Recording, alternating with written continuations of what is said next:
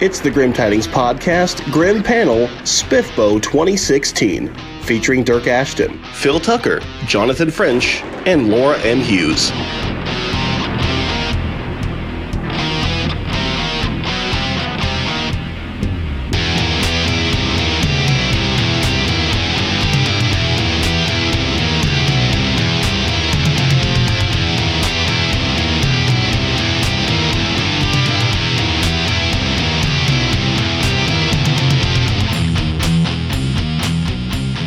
It's the Grim Tidings Podcast, Grim Panel, Spiffbo 2016. I'm your host, Rob Matheny. And I'm Philip Overby. And we're back with yet another Grim Panel episode. We've done, oh, just a handful of these in the past, including our panel with Zero One Publishing, our Keeping It Indie panel, as well as our Extreme Horror panel. You'll find a list of all those episodes at our show archive uh, for your listening pleasure at thegrimtidingspodcast.com if you wanted to swing by there and check out all the past episodes. But Philip, I'm personally excited about today's episode because we not only get to feature some very cool authors writing some incredible fantasy fiction, but we have a reviewer slash blogger on the show as well. And today we're going to highlight Spiffbo 2016. That's S-P-F B-O. And you may be asking yourself, hey, just what the hell is a Spiffbo? And it's the self Publishing Fantasy Blog Off. That's what it is. An annual contest presented to highlight the best self-published fantasy fiction as voted on by a group of some of the top fantasy blogs around. And today we have the top three authors of Spiffbo 2016 in partnership with Mark Lawrence, who's hosted the contest two years now and going on three. Today we'll be highlighting each of the novels that beat out the pack of 300 other entries, talk a bit about self-publishing, and by the end, hopefully you'll drop by Amazon to pick up each of these awesome books, as well as keep an eye out for Spiffbo 2017, which is currently underway, and you can keep tabs on that at Mark Lawrence's website at marklawrence.buzz. First off, it's introductions. We need to introduce. We have four people on the show today, uh, Philip Overby, which is pretty cool because it's the first time we've had actually had four people on at the same time. So we're setting records here today. But uh, actually, next week we plan on having five. I don't know what fucking insanity that is, Yeah. but And then and then next week we'll have 20. So it's going to be fucking chaos. Uh, it's the Chaos Tidings podcast. But uh, well, let's let's give it a damn thing. Let's introduce some people. So first off, we have our reviewer slash blogger slash cool article writer, Laura M Hughes. Go ahead and introduce yourself. Give us your name, your age, your location, and just a little bit about your blog experience. Is Uh, okay, uh, I'm Laura M. Hughes, uh, like you said, but the M doesn't actually stand for anything, really.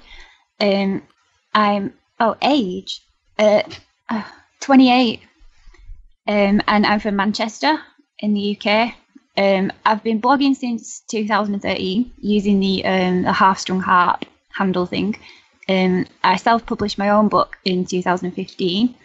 Um, last year, I started writing for Tor.com and Fantasy Faction. Um, I joined Spiffbo, as we're calling it, um, as part of the Fantasy Faction team last year. Um, Jeff Matthews had asked for someone to step in, and I just thought, why the fuck not? um, and it was actually one of the best decisions I've ever made uh, in my life. I met these weirdos for one thing. thank you for coming on the show today. And that book is called Oh, uh, Danse Macabre. Danse Macabre, and that's available on Amazon right now too for listeners who want to check out your book, uh, Laura. I've heard very good things about it. People seem to dig it, so uh, we'll put the link to that book as well in the show notes for people to check out. But thank you for joining us on the show uh, from Manchester. You have a lovely accent, by the way, uh, much much better than mine. Mine is just stuffy and awful. How about my accent, Your- Ron? yours is wonderful, Philip. It's like How about mine? molasses. That is an amazing accent. That's that's the Japanese accent. Yeah, I picked it up since I've been over here. And next guest we have on here is the number one winner of the contest. He picked up the top spot of Spiffbo 2016. Jonathan French, go ahead and introduce yourself. Hey, hey, um, I'm Jonathan French. Thanks for having me on. Um, let's see, I'm 36. I currently live in Atlanta, Georgia, and uh, yeah, as you said, I've been I've been uh, lucky enough to have uh, placed first in this awesome contest, and my book, uh, The Grey Bastards, uh, took uh, took the top spot, uh, and now everyone can be super frustrated because they can try to go get it and fail because um, it uh, it is no longer available for sale because it got picked up by uh, big famous people in New York who now told me you have to take it down and yeah, so it'll come back in 2018, but um, for the most part, the people who have it are lucky enough to have it, and the people who don't have it, I hope you'll buy it in 2018 when it gets released by Crown Publishing. That's pretty sweet to pick up a publishing deal off the. Do you think it was the Spiffbo 2016 that kind of put that in there, or is it just a solid book and you've been shopping it around?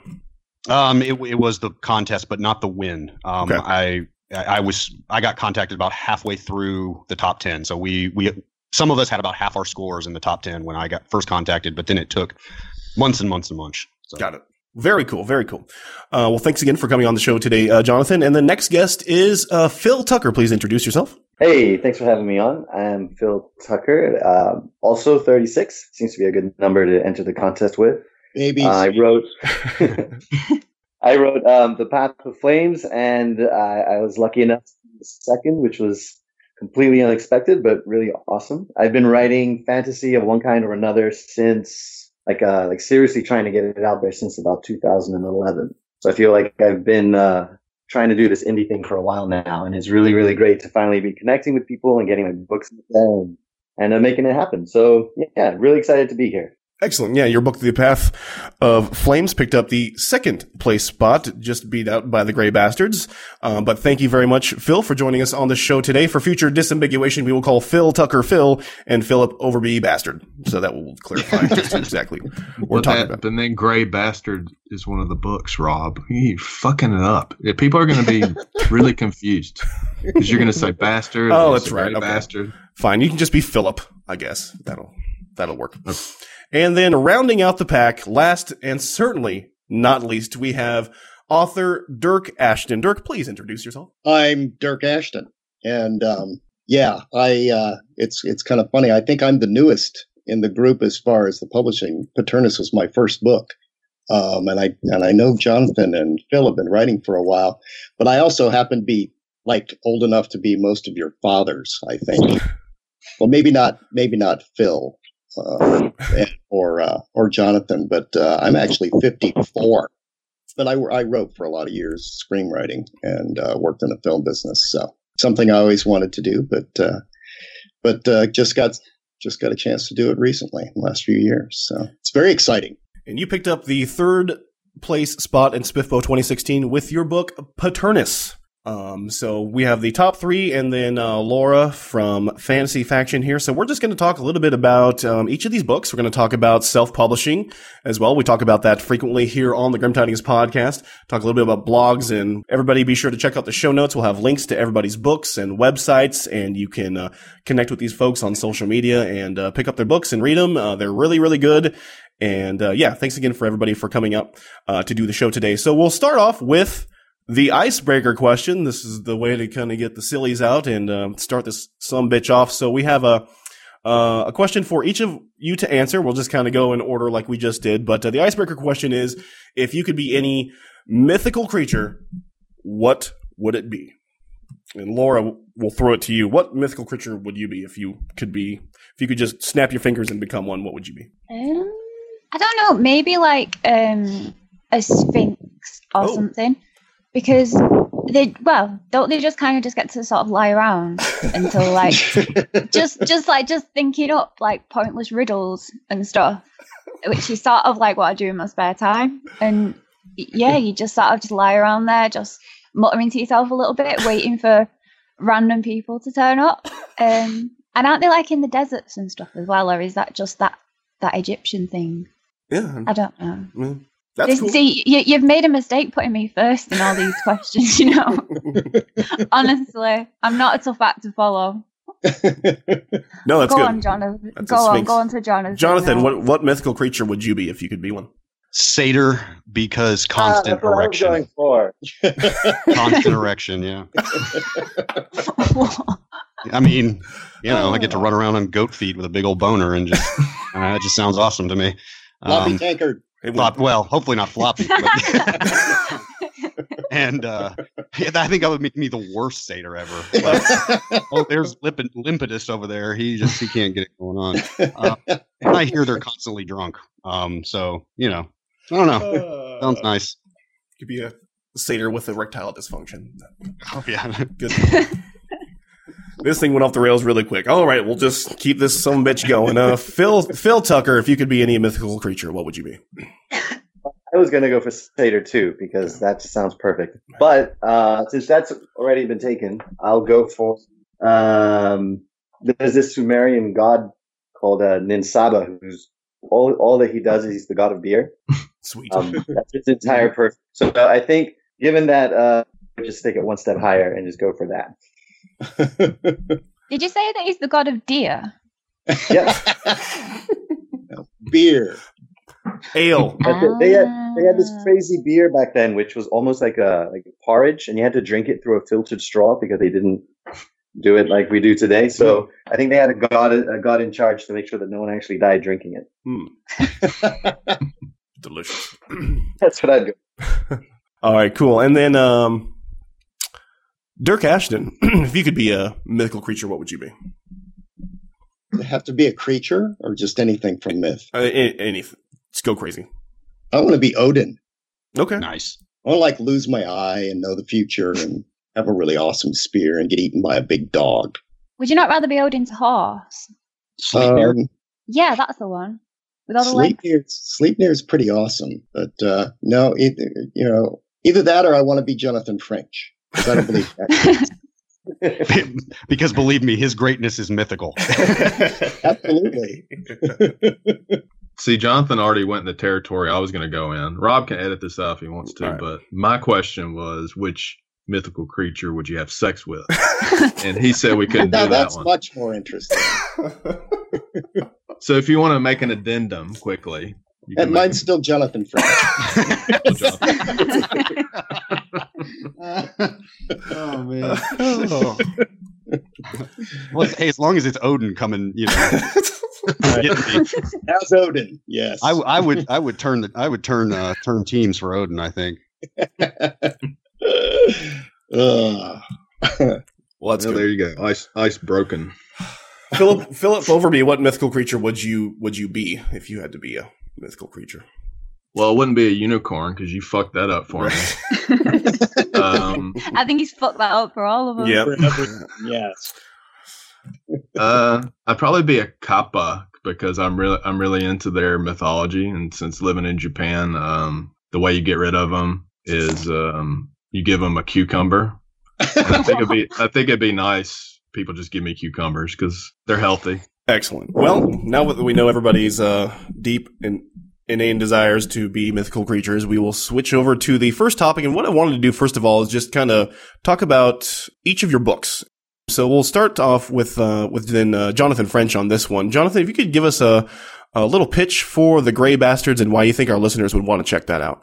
Uh, yeah, sure. So, um, easiest the easiest way to describe the Grey Bastards is Sons of Anarchy with half orcs. Um, that is that is basically it. Um, since it's hit the review um, cycle, especially with the Spiffbo reviewers, apparently I wrote the filthiest book ever. Um, I, it, I, don't know. I didn't think I, that that was possible, but apparently I'm just the most vulgar writer of all time. Um, so that'll either appeal to readers or not but again, um, I can't really sell it too hard right now because you know if you're just you're just going to be disappointed because if you haven't read it, all you fucking bandwagon hoppers are shit out of luck. uh, you know, I mean, it's it's uh, you're gonna have to wait till 2018. So it's you either find a used copy um, in paperback or you pirate it somehow. It's it's it's a weird timing thing because it's like, yay, it won. It's getting all this you know fun attention and press, and I, my inbox is being flooded with people just saying, "Well, why can't I get it? Where is it at? Not on Kindle." Blah blah blah. And I'm just going, you know what? You should have been cool at the start. so, um, I don't know. It you know it'll it'll come back. Um, so in the meantime, I have two other books. I don't know. Maybe read those. Cool. if you want, you know. That's the best they Eh.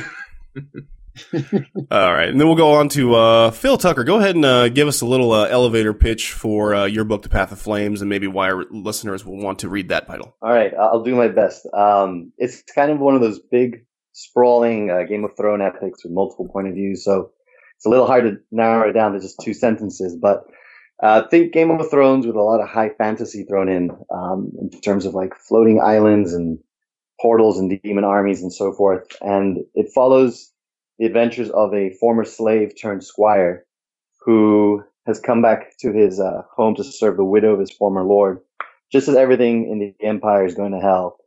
Um, and quickly escalates beyond that as they're thrust into all sorts of trouble and he's forced to examine his own loyalties and, and what he believes in and whether or not he actually wants to save the empire or join in sort of tearing it apart.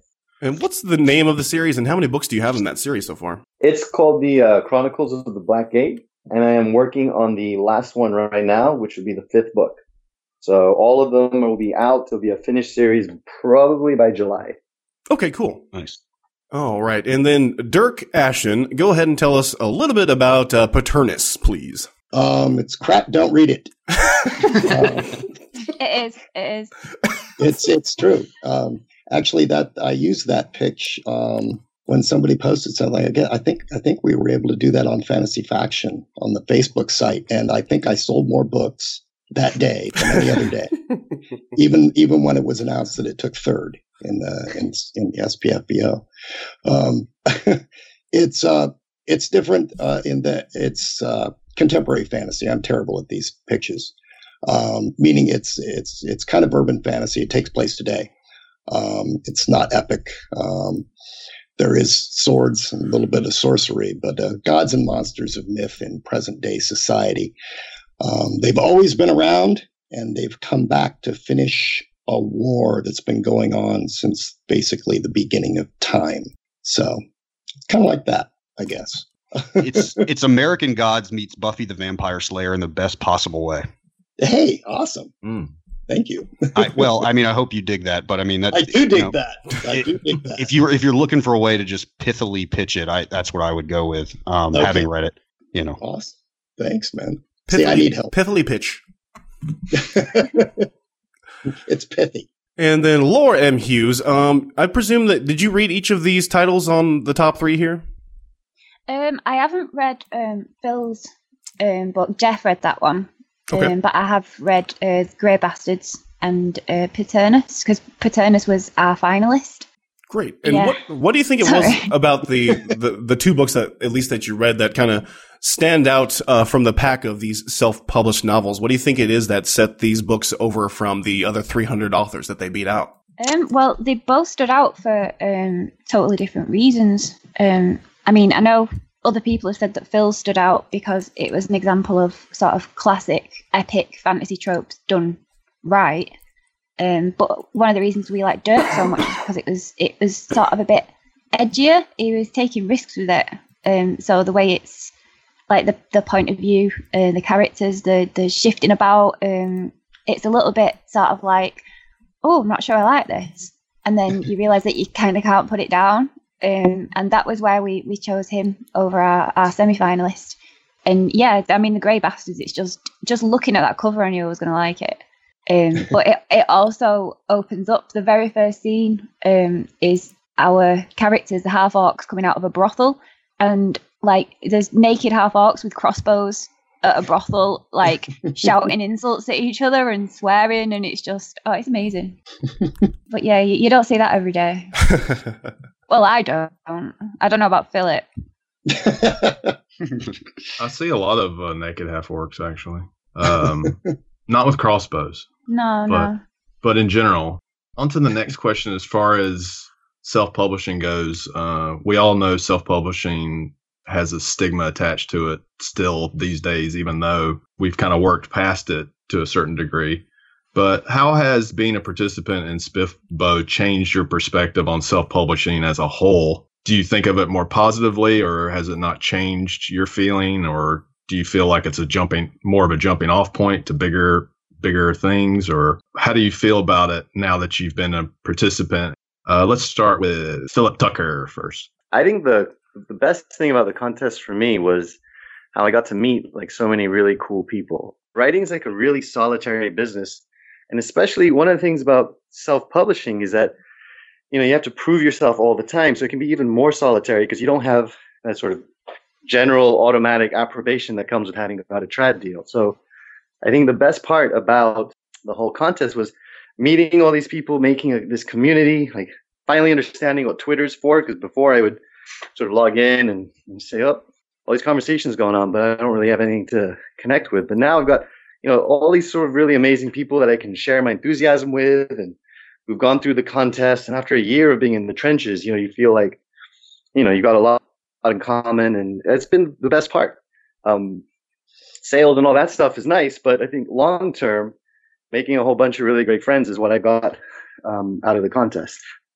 Okay, and then uh, Jonathan, how do you feel? Do you feel kind of the same same way as Phil Tucker does, or you well, you know, as far as as far as the change in self-publishing, like you asked, um, you know, I've I've never been anything but a self-published guy, and I mean, I started off in the traditional world eh, originally. I, I, I had an agent, but it didn't go anywhere. Um, and I used to go to these. You know, my wife was in the business, so we used to go to these like parties and stuff in Chicago. And at one point, I heard somebody say, I was literally just passing by, and in one of these shindigs, I heard somebody say, you know, at some point, you just have to realize that writing is a team sport.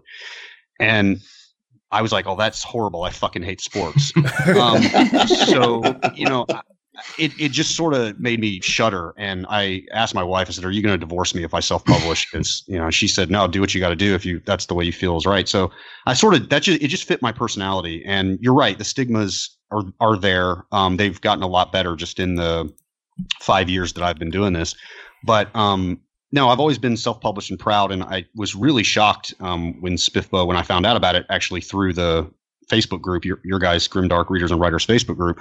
Um, and I kept waiting for something to disqualify me. I kept looking at the guidelines, and it was kind of ridiculously simple. And I, and I thought, wow, you know, I, I actually qualify for this. So I entered Bastards in with no expectations. But um, I think what's happened to me is I saw that I've kind of been, you know, this sort of kind of big fish in this little pond. Like every con I would go to, I was the the the guy who sold the most, who had the best covers, who sort. And Spiffbo made me realize it's like there are other guys out there and other gals out there who are taking this just as seriously and spending just as much time and effort and money. And I really saw kind of the cream of the crop of this genre, uh, I guess, fantasy fiction amongst self-published authors. And as Philip just said, being a part of that was really great. Um, but now that you know I'm on the other side and starting to uh, transition now with at least this one book over into the traditional world, I'm also starting to see where I was wrong because I used to sort of rage against the gatekeepers and say all this shit in panels like, "Oh, the, these obsolete, you know, they don't know what they're doing," and and now I'm realizing that the best people, the most professional people, no matter where they come from, they don't treat you any differently. None of the people I've dealt with um, have given a shit, have said anything bad about me being a self-published guy, and so it's it's making me realize that all of those people who still hold on to that stigma, it's just a bias, and like any bias, it's kind of baseless. Um, and you know, so I think in the end, I'm really happy to be learning both sides of it and coming from proudly from the self-published side and now opening my mind and, and learning and being an apprentice the other way. So if anything, it it made me a better self-published author by actually making me a traditionally published author. I think, if that makes any sense. Interesting. Yeah, I think uh, one thing I noticed about Spiffbo that caught my eye was was how professional everything looked, and I think the general feeling is uh, people see that what comes to mind with self-publishing is uh, you know trashy cover or you know made something in Microsoft Paint or something and then mm-hmm. splash some shit on it or whatever. Uh, that's kind of my way of doing it. But uh, all of all of you all of you guys have really professional looking covers. You're you're you know everything's edited and doesn't have shitloads of mistakes in it. Uh, so I think this contest for me anyway uh, highlighted maybe some of my personal biases and made me think different uh, a little bit more differently about self-publishing, especially in the fantasy realm because it seems like a lot of what people talk about are the big name fantasy people and we, we don't we don't hear a lot from the self-published people in the fantasy realm anyway so i think it's this is really a cool thing for self publishers, and I'm really looking forward to see where it goes from here.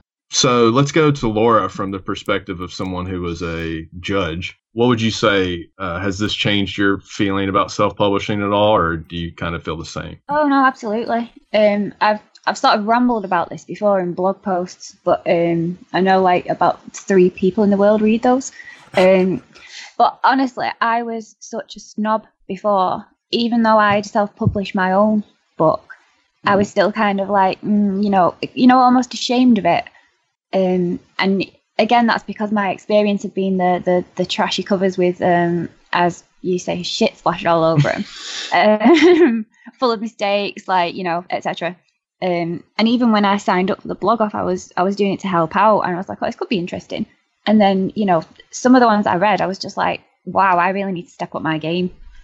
Um, so I did a proper sort of Theresa May style U turn. Um, and yeah, like like Phil said, it's it's made me question my own what I could be doing better. Like you know, reading all the samples and stuff. It's it's a lesson in itself in like what makes a good introduction, and it's yeah. Honestly, I'm like I'm a convert. And the cool thing about SPIFBO 2016 too is it kind of highlighted kind of the cream of the crop as far as fantasy self-publishing goes. And you three uh, top winners definitely kind of set the bar with your cover art and everything that you have going on. It's very professional. Looks like any other book that you would find in a bookstore or anything like that. So I think for anybody listening to the show today and they have apprehensions about buying self-published books or reading self-published authors, these folks are doing the best shit that's out there as voted by you know, tons and tons of the top fantasy bloggers out there. These are the people who read all the fantasy that's coming out and saying this is really good shit. And I think everybody listening today should give everybody a try, uh, for sure. And then, uh, Dyrk, rounding out the pack, how do you think the SPIFBO contest has changed your perspective on self-publishing? You know, I for a lot of years, all we heard was it's vanity publishing. You only go there if you can't get a deal. Um, there's nothing, you know, it's like, you know, crappy covers, but mostly just bad writing, you know, because anybody can do it. Now, unfortunately, I still believe that the majority of self-published stuff is like that. Um, mm-hmm. I mean, there is a lot of garbage out there, but there is amazing stuff out there as as good um, or fresher than anything that I've that I've seen um, uh, come from trad publishers. And um, I've seen some bad covers and some you know, a lot of mistakes coming out of, uh, you know, big, big five publishers recently. And, but I had never really read any self-published. This is just what I thought. Um, and I did it because, you know, I worked in the film business for a lot of years and I played the agent game. And I know it's very, very similar. Film and TV is very, very similar to publishing, traditional publishing. Plus, I had a lot of friends that were in that are published writers. And so I knew the game and just decided I didn't want to, pl- didn't want to play it, you know and being a little older, I, I'm not like, you know, eager to become like a professional um, author that has to meet all these deadlines and please a bunch of other people. But then I find out, you know, now my my ideas about uh, traditional publishing are changing too. You know, stories like uh, Jonathan's and, and, Josiah's. You know, they're all good. They're all good, um, good stories, and uh, you know, it, it definitely has. And and also, you know, I two, three, three, four years ago, they said you're blacklisted. You'll never be able to get a traditional publishing deal if you self-publish, and that has changed incredibly quickly. So that should, I mean, at least, I mean, if nothing else, the fact that that big agents and big publishers and big editors are paying attention, like like actively, not just looking, but actively paying attention and even recruiting out of self-publishing ranks should uh, make everybody rethink, you know, what you know the quality of stuff that's being self-published. And you know, as we talk more about self-publishing too, I think I, the next topic I wanted to bring up is just kind of why, in general, each of you decided to take the self-publishing route when you got started, because I think it's a very important decision to make. Like you just mentioned, Dyrk, that you know can have career impacting ramifications if you decide to self-publish and then you drive your name into the ground by writing and producing shitty fiction. Um, can I think you can get blacklisted at, at, at some point for just producing terrible fiction um, and not having a professional approach to your self-publishing. So I think I think the next topic we'll just talk about in general. Why did you decide to self-publish and what made you uh, make that decision versus traditional publishing as the alternative? So we can start with Dyrk on this question here, sir. Why did you decide to self-publish Paternus, and what made you decide to go that route? You know, it, it wasn't my immediate and first um, first idea. I knew it was an option but what I actually did a whole ton of research. I had like columns, pros and cons, and you know I'm an incredible nerd with my tables and and uh, and and and statistics, even though I'm terrible at math. So I actually compared them, and I actually talked to traditional published authors, and I read a whole bunch of articles. Um, and I was, and like I said, I, I have had agents. Um, I used to write screenplays. Um, I've had my stuff read, and you know, I've done critiques and gone through readers, and and uh, I know how pretty much how the publishing business works um, because of because of you know friends of mine who were in it, plus working in the film business. So I just decided I wasn't going to go that query route anymore. I just didn't want to deal with that. I would just get good readers um, and have people I trust take a look at it and see what they thought. And so I was leaning, you know, pretty strongly towards self-publishing. Then, um, but then a good, uh, a very good old friend of mine who's published some comic, actually some pretty nicely acclaimed comic books and uh, makes short films. He's um, an actor, but uh, he uh, he told me don't don't publish. He said self-publish. He goes, for one thing, it's weird. There are things that you do that a that an editor, I believe, won't won't let you get away with. They'll want you to change particular POV, tense, um, you know, uh, build up, uh, that sort of thing, uh, info dumps um, that kind of stuff that, that that they won't allow, which always cracks me up because Jeff Jeff rails against info dumps, and yet he voted for Paternus to be fantasy faction pick. So I love to I love to I love to rib him about that. And so I just said, okay, screw it. I you know I being in the film business, I was a producer, so uh, uh, promotion, production. Um, breaks down scheduling marketing all that stuff is kind of second nature so I mean, it's difficult and as much work as as uh, production and marketing and, and advertising is with uh, with with self publishing compared to putting together crews and scheduling and budgeting. For films, um, it's really pretty simple. So I uh, uh, I, I figured, what the hell? Why not go for it? See how it goes. But I was completely shocked, you know, that when I that I, I was sure Paternus, because of all the weirdness, was never going to make it even close to through the first round. So completely shocked that it made it through Fantasy Faction. I was just incredibly lucky to be with folks who like something different and something something like that. And um, that uh, in any other group, I probably would not have made it um, other than Fantasy Factions, even though they had three readers. And then to get third just just amazes me because I'm still amazed people are reading it at all, let alone liking it. and then uh, Jonathan French, uh, what, what, prompted you to uh, take the uh, self-publishing route when you first started, and what year did you start self-publishing? Uh, 2012. Okay. Um, so yeah, I mean, I I didn't finish my first book till 2010, and like I already said, I sort of I sort my instinct was to to self publish. That was just what my personality. I felt like I had this whole, you know, I want to have control, and I, I like Dyrk. I didn't like the query process at all, and I played with it, and I just knew I just wasn't very good at it.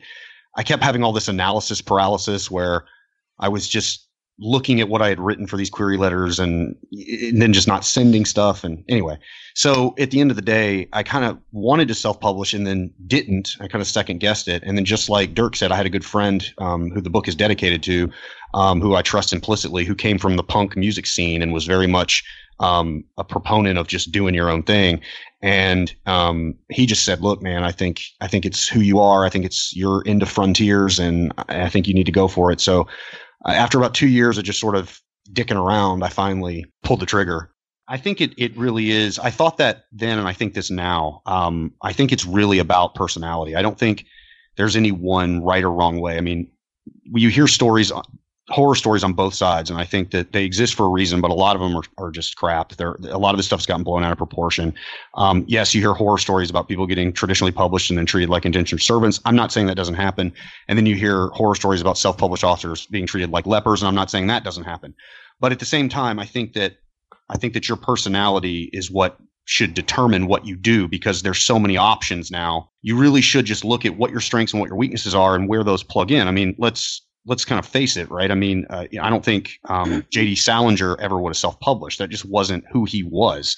And e- even if it had been available outside of a vanity press, you know, that's just not that. That's not that brain.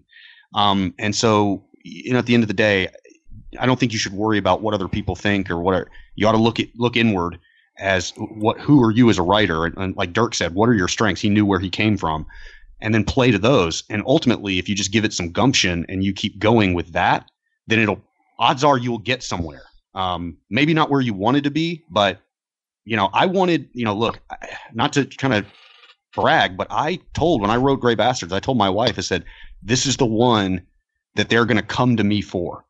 this, and I looked right at her and said, I said, they're going to come to me. And I don't know if it's just because I believed it that it happened, but you know, it did happen. So, you know, just have a plan and, and, and go and go for that, you know, have an attack plan and go for that and don't let up.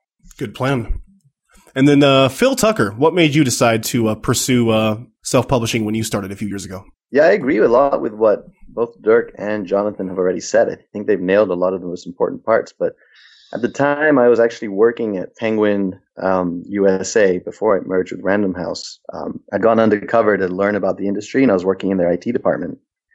And I spent a year there just talking to editors and going to their marketing meetings and just really trying to understand the inside of the trad business. And I was actively querying and trying to get my books in front of editors, but what I, I kind of saw at that point already in 2009, 2010, that the digital shift was taking place, and the big trad uh, houses were having a lot of trouble uh, pivoting, and they were having to, you know, having all these crises, and I was seeing new authors getting very small advances usually, and not much of a marketing budget, if any, and and it got to the point where I was just like, you know what, like I'm banging my head against this wall trying to get anyone to look at these books I'm writing, and then what happens if I actually get in? From what I've seen, um, it's kind of a crapshoot. You may get someone who's really passionate about your work and will drum up a big budget, but most of those marketing budgets are going to Stephen King and people like him.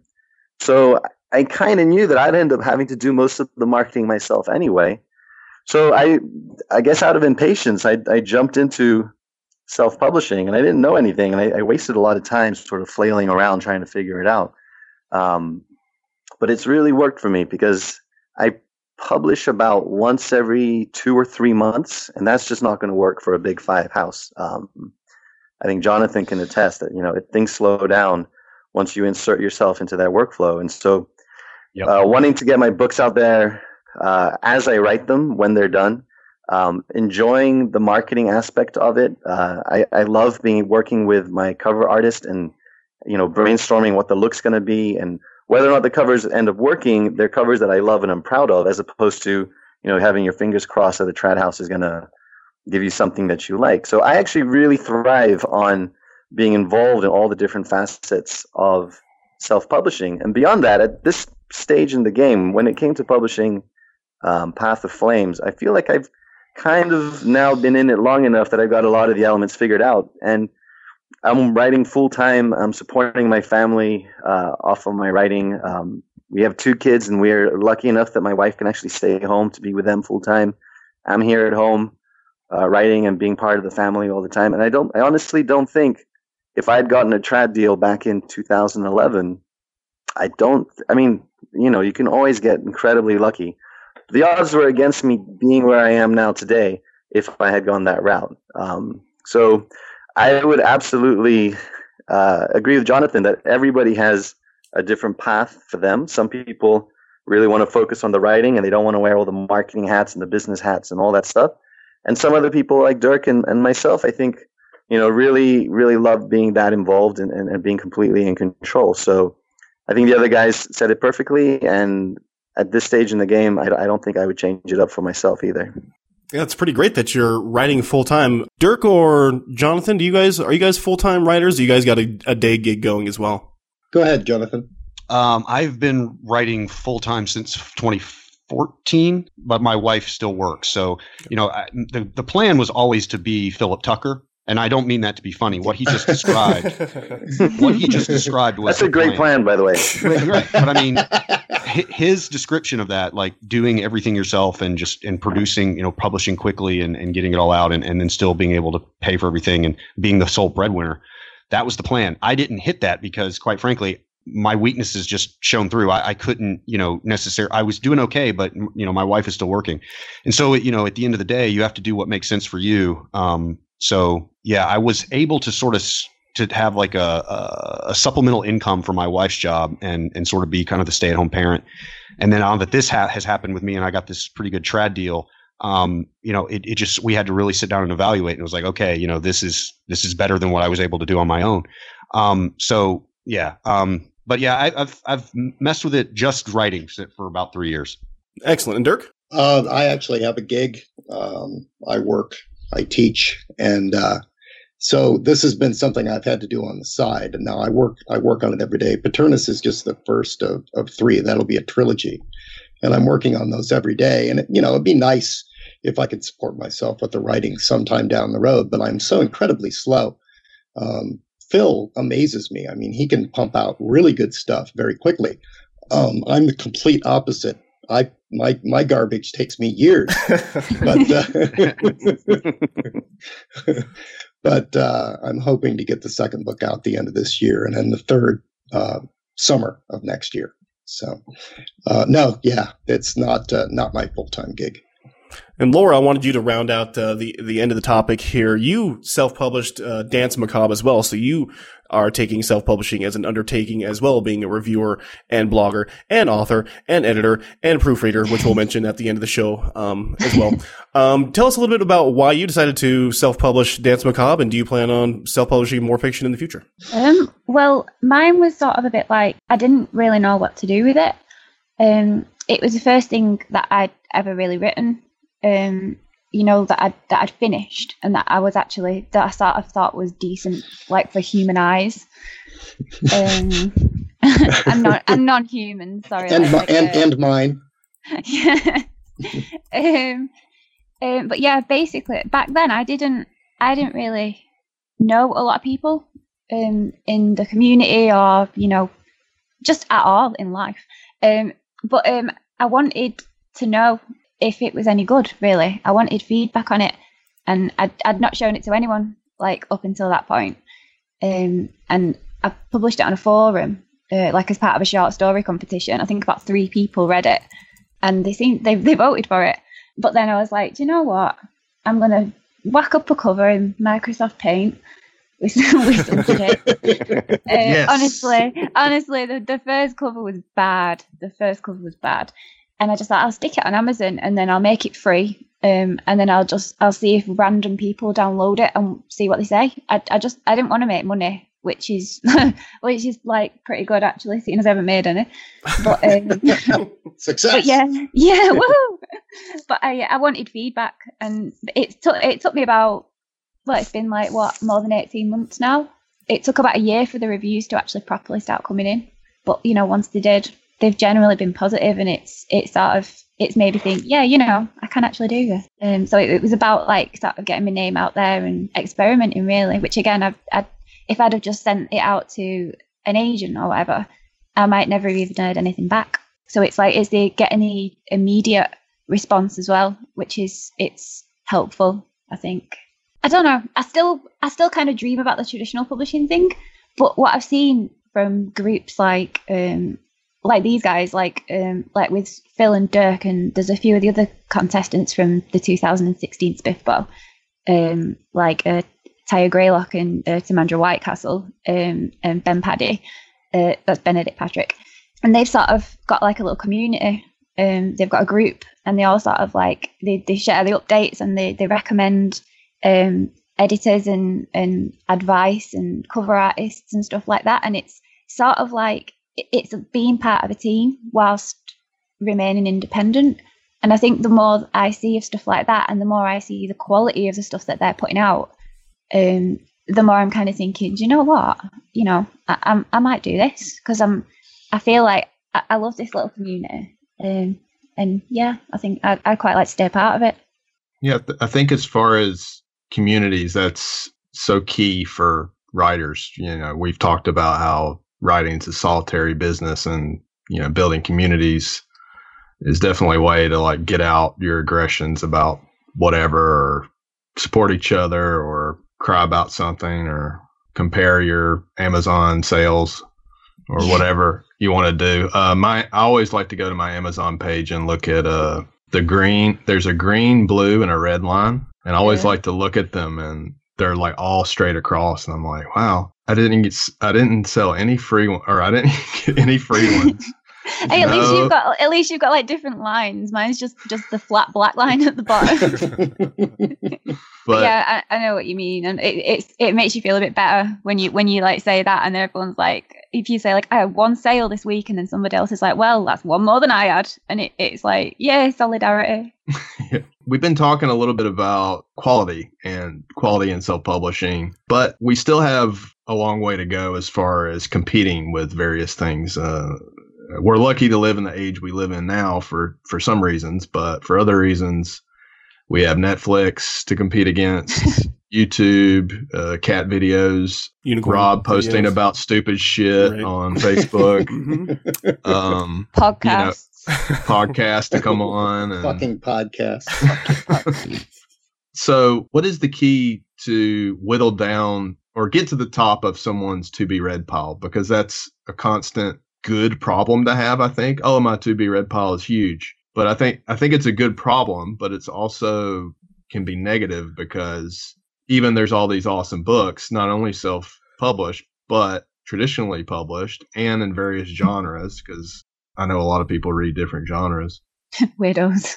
What mm-hmm. what can what can writers do to get to the top of someone's to be read pile? Because I don't think the problem necessarily is their cover looks like shit or their book shit or whatever. I think the problem is just competing against everything else, not only other writers, but everything under the sun.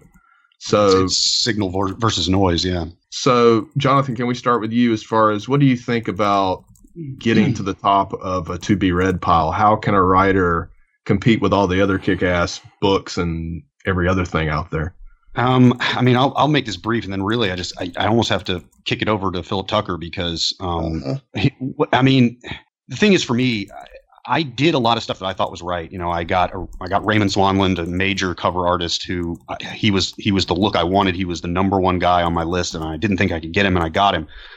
And so, you know, okay, great awesome cover, check the box, and then move on. But um, for self-published people, there's this sort of war of attrition. I feel like that that you know you're constantly learning and you're constantly needing to innovate, and you're wearing all these hats, and and you have to stay so consistent with what you do. And that was where I was not not effective. And so at the end of the day, my answer is you know you can you can try to have you know if success is preparedness meets opportunity which sounds a bit cliche but if that's true then all i was was prepared and then i just i happened to get an opportunity. I mean you know it's like you enter the contest and then you get lucky enough to win it and but even before you win it the contest gets you some gets your signal boosted past the noise and gets you noticed. So for me it was like you know when when the editor of the martian sends you an email and wants to talk to you you don't say no to that, right? Um, so it was kind of a no brainer. But as far as like the day to day effort and and what you do, I mean, mine was sort of that dumb luck meteoric like boom and you know and it's sort of you know oh great and, and in a year I'll I might I'll probably be like the Nickelback of fantasy writers right it'll be like you know maybe everyone knows my name but everyone fucking hates me and they think I'm some kind of like cock rock writer and you know so it's like you know I don't know so at the end of the day I think that to answer your question, I, I, really think the guys who know what they're doing in self-publishing, like like Philip Tucker, can tell you how to do that because he's clearly doing it. Okay, so Philip Tucker, what is your perspective? Well, I guess first I'd, i recommend anybody who wants to get a really good uh, sort of like resource on all this to go and check out Chris Fox's books on Amazon, his nonfiction self-publishing books he's in, he's really successful and he's really transparent with what he's done and what's worked. And um, it's a it's just like a one stop shop for everything you need to know right now uh, and how to get how to accomplish exactly that. But I think that the trick is to it's not just any to be read pile. The trick is to figure out whose to be read pile you want to get to the top of, and then position your book so that you are appealing directly to that specific reader. Um, so it's not just getting a great cover; it's making sure that your cover signals to the right readers that it's the kind of book they want to read. And the way to do that is go to the top 20 in your genre and look at those covers and be like, how can I get a cover like that so that a reader who's browsing will catch a cover and not just say pretty and move on, but say pretty and interesting. And then they'll click and they'll go through. Um, then obviously you need to have all your fundamentals down, like your blurb. You need to go into Amazon and make sure that your look inside ends at a good cliffhanger, not just like in a random middle of a paragraph. And then you need to make sure that you're launching your books with like a strategy. Before I kind of went to this uh, site called Kindle Boards, they have a, a forum called Writers Cafe that has tons of writers sharing all their wisdom. Before I found that place, I would sort of just like hurl my book out into the void and sort of like you know bon voyage and and, I, and then turn to the next book and forget about it and they never sold a thing.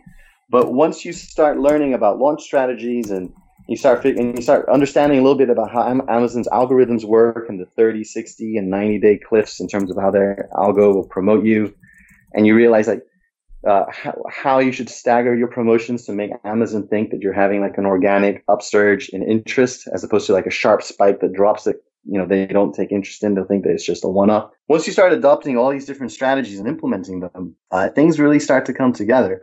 But I, I would say the fundamental thing is to really target your book at a specific audience and, and, and know what signals that audience is looking for. And if your book doesn't fall in like a specific genre, that's fine.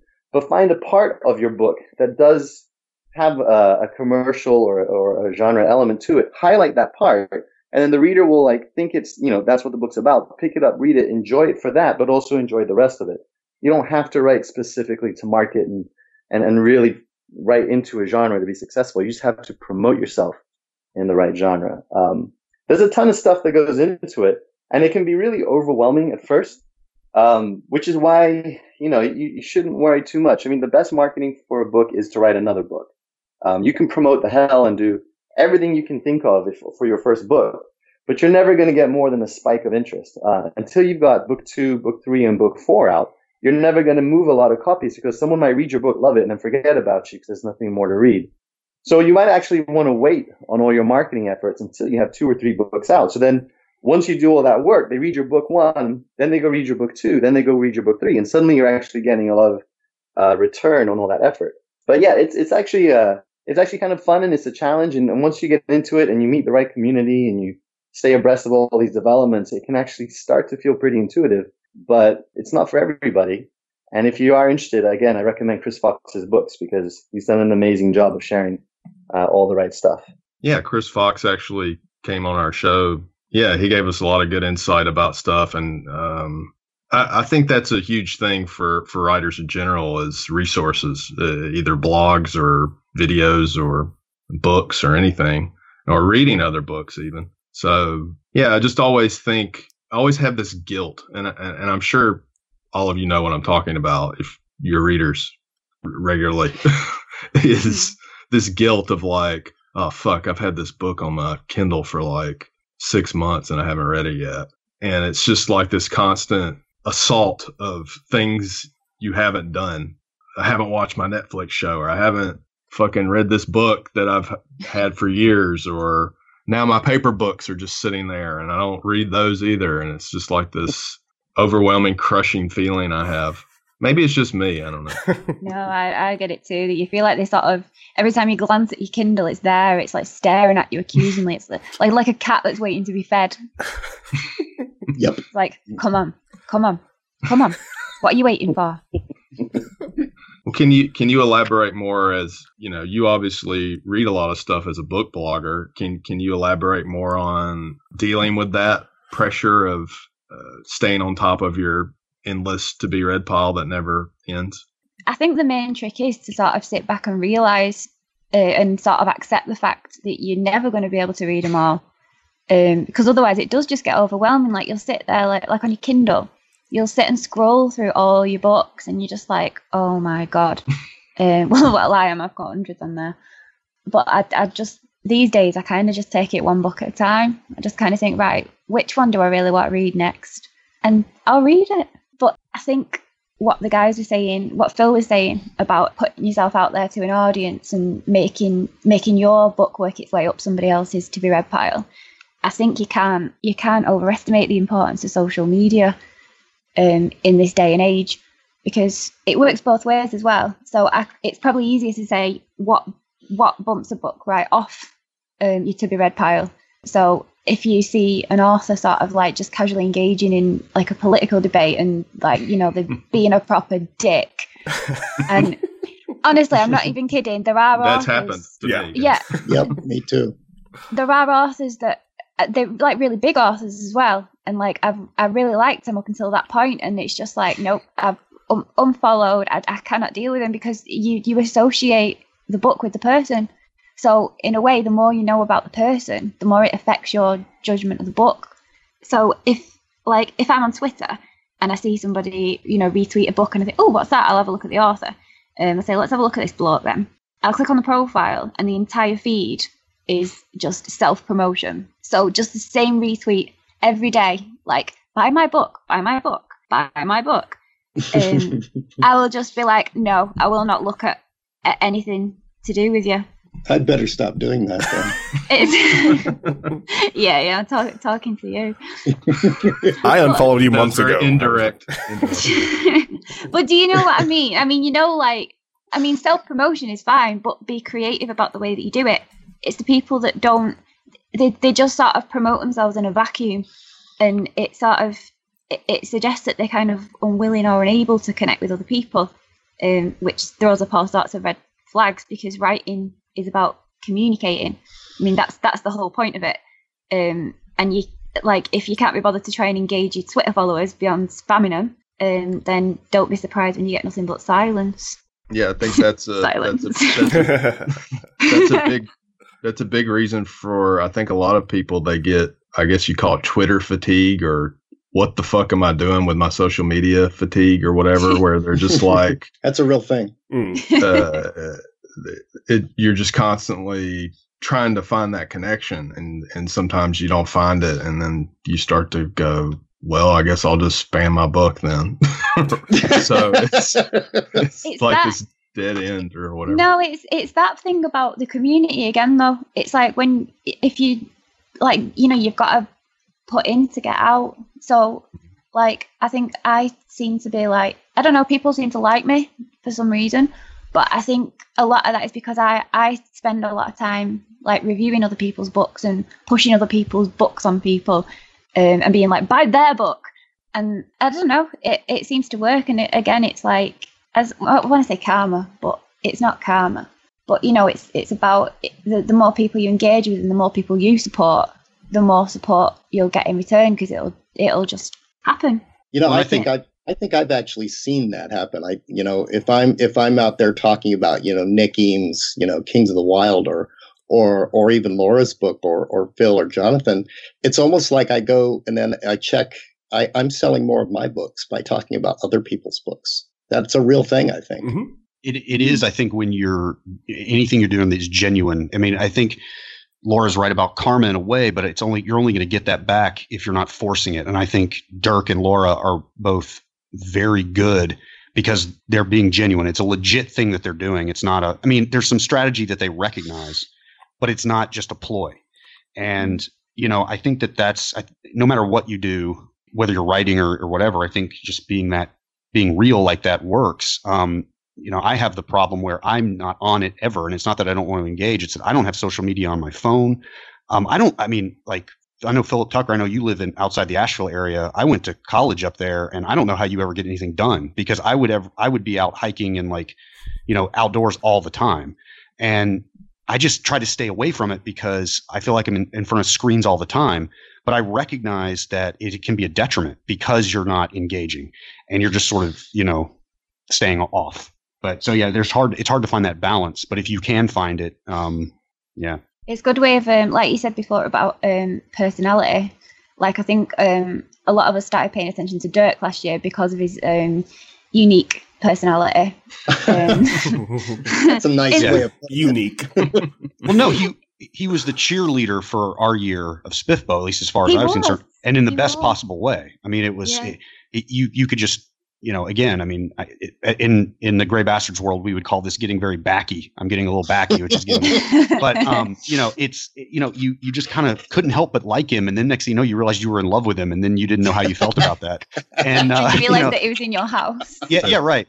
Um, but it, like he said, it worked for him, and it in that you know, I, I actually had this no lie. I thought he, I had a conspiracy theory that he was gonna that he had already been tapped to win I thought that like it was an inside thing, and like and I swore I was like, he's he's already won it, and that's why he can be so friendly and cool. you know, I, just just just to jump in, uh, getting on the top of TBR lists uh, for me, they're like it's almost like these two very distinct things. I think the only the, the number one reason anybody pays any attention to my book at all is because of the SPFBO. The number two is that uh, somehow, for some reason, I've gotten a, a, community of, of fun people to joke with on these various on Twitter and then on in just a few uh, groups on Facebook, and that you know half the I, I swear almost every one of the reviews I see, and, and, then I see these these sales. My sales are very low, but they're they're steady. So I've been incredibly lucky for an unknown debut author. Um, but I really believe that that's only because of the the social media. Um, because I uh, on the on the Amazon algorithm side that Phil is is brilliant with, and a lot of these people just know that stuff. I am like a total moron. And you know, the book is actually, even though it's got a beautiful cover, um, it's the wrong cover. It's it, it, looks YA, right? You know, and and and my the algorithms are like not working for me, and you know, all, uh, over on Amazon. So I really think that that ninety to ninety five percent of of the reason people actually purchase and then actually read the book is just because of the social media stuff and mm-hmm. and the fact that that the social media stuff is then backed up by the uh, by by the SPFBO.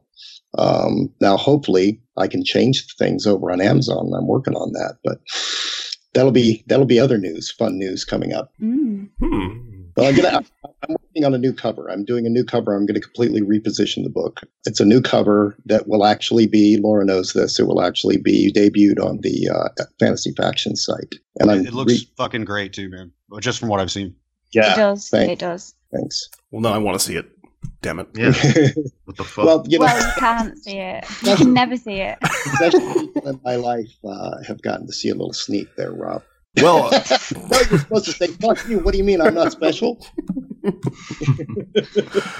Man, well, we are unfortunately out of time. I think we could keep kind of prattling on here for a couple of hours here, just uh, shooting the shit about publishing and whatnot. But unfortunately, we have to wrap this some bitch up. So we're going to do a little close here and make sure that everybody's uh, contact information um, gets given out. So you can go to our show notes as well to get the links to everything. But uh, uh, we're going to wrap things up here, and then uh, we'll start off with. Um, uh, you, Dyrk, if you could give your contact information and if you have any con appearances coming up soon. Uh, the book is Paternus, first in the trilogy.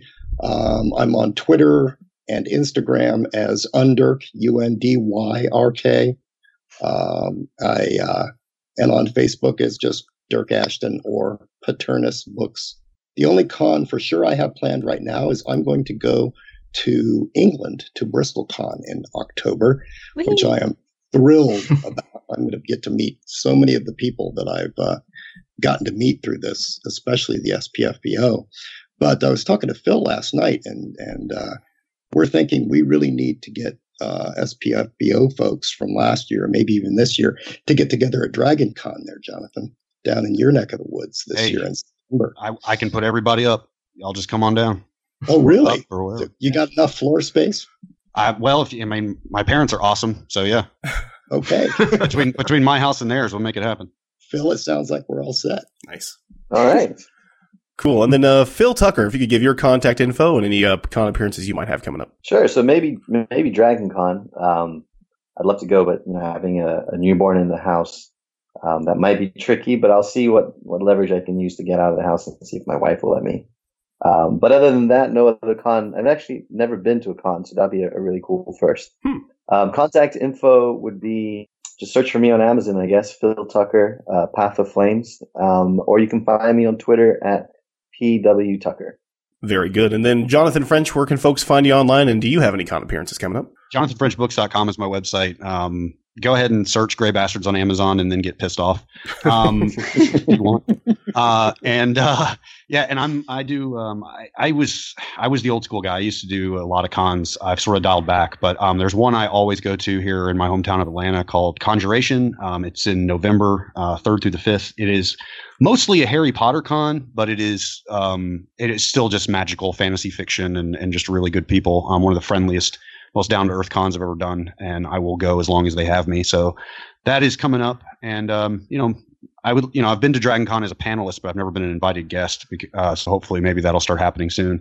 And uh, I'll definitely start leveraging what I can and see if I can't get some SPFBO people together because I think that would be an absolute blast. Let's do it for sure. And then, so the Grey Bastards is a 2018 release date. Then It, it is now. Yeah, Cool. probably summer. We don't know for sure yet. Okay. And then the sequel will hit either six months or a year after. They're they're still they still know what they want to do, like a really quick one two, or if they want to. It's just going to matter if Grey Bastards goes to hardback or not, and that's still being discussed. Cool. So. Um, yeah, but you know, just you know, patience is a virtue. You know, people's attention span is short. Hopefully, they'll just forget about it, and then like in a year, they'll wake up and be like, "Oh yeah, that fucking thing." So yeah, it's very cool. And congrats again on uh, getting that book deal. And uh, yeah, best of luck to you on on that. Very cool shit. And then Laura M. Hughes, uh, let us know where we can uh, find out more about you online, and if you have any any uh, con appearances. Are you going to be at the Bristol Con there with uh, Dyrk? Uh, I am, yeah, and it'll be my first con. Um, I've never been to anything really. I've been to a couple of author signings and that, but um, yeah, I've never been to a major con, and I've never actually met, apart from uh, a couple of people at the Robin Hobb one the other week. I've I've never met anybody in person, like from the whole online community. Mhm. Um, so I'm really looking forward to that. Um, even if Dyrk is coming. Uh, no, I love you really. But um, I'm on Twitter as uh, Half Strung Harp. Uh, I'm on Facebook too, and uh, my website is lauramhughes.com. I've just started up my own freelance editing, proofreading business. So you know, if if you want me to like edit your shit, um, that's where to go. Um, and yeah, I'm on Fantasy Faction too. Um, That's fantasy-faction.com. that's the one, yeah. Okay. And then you you already have uh, glowing reviews from your copy editing proofreading services. Didn't uh, Teresa Frohock have some good words to say about your skills there? She did, yeah. She um, I gave her some feedback on uh, a proposal a few months ago, um, and she was she was you know she was more than happy to give me a reference. So I'm pretty chuffed about that. It's cool. Very cool. And then uh, folks can pick up uh, your uh, novelette, novella. Novelette, let's call it a novelette today. Novelette. Novel, Novelini. Nova, Novelello. uh, yeah, that's that's just on Amazon. Very cool. Well, this has been a great panel. Not not nearly as bad as a train wreck as I thought it might turn into with having so many people on board. You all did fantastic. Um, let me get my clothes here. Your clothes. Yeah, I'm gonna oh, my not clothing, my my clothes. I know clothes. Dyrk's not wearing pants, close but we didn't know you did that. No, I never wear pants. we knew that. Uh, but uh, no, thanks again to uh, each of you for uh, joining us here today, and thanks again to all the authors, the bloggers, and Papa Mark, Mark Lawrence, for helping make uh, the Spiffbo a success. Um, and it's continue on into 2017, and who knows for years in the future. So um, listeners can drop by Mark Lawrence's blog again. That's marklawrence.buzz to keep track of the Spiffbo 2017. That's uh, currently underway. And you can also check out the Spiffbo 2016 highlights as well. We'll throw that in the show notes as well. So you can see, um, uh, the top 10 winners, um, of Spiffbo 2016. And, uh, yeah, lots of very cool shit coming up. So thanks again, everybody, for joining us here on today's, uh, Grim panel, Spiffbo 2016. Best of luck to each of you authors in your self-publishing and, and traditional publishing endeavors. Thanks again, Laura, for joining us as well, uh, with all the cool reviews and blogs and cool stuff that you're doing. And Philip Overby, a pleasure to have you on the show as well. Uh, you can check us Yeah. out online at thegrimtidingspodcast.com on Twitter at grimdarkfiction. You can check out our Facebook page as well. And as always, be sure to drop by our Facebook group, Grimdark Fiction Readers and Writers. We just hit 3,300 members today, of which about 300 of those are probably active. But it's cool to have a few thousand people just sitting around shooting the shit, talking about writing. And really, a lot of these people who are on the show today have engaged us at that group today and, and on Twitter as well. And it's cool to finally have everybody here together and talking. And it's, it's a very cool experience. But, uh, Thanks again to everybody for joining us today. Thanks for listening to this episode of the Grim Tidings Podcast. Until next time, stay grim, stay dark, stay true. Read self published authors. Rock on.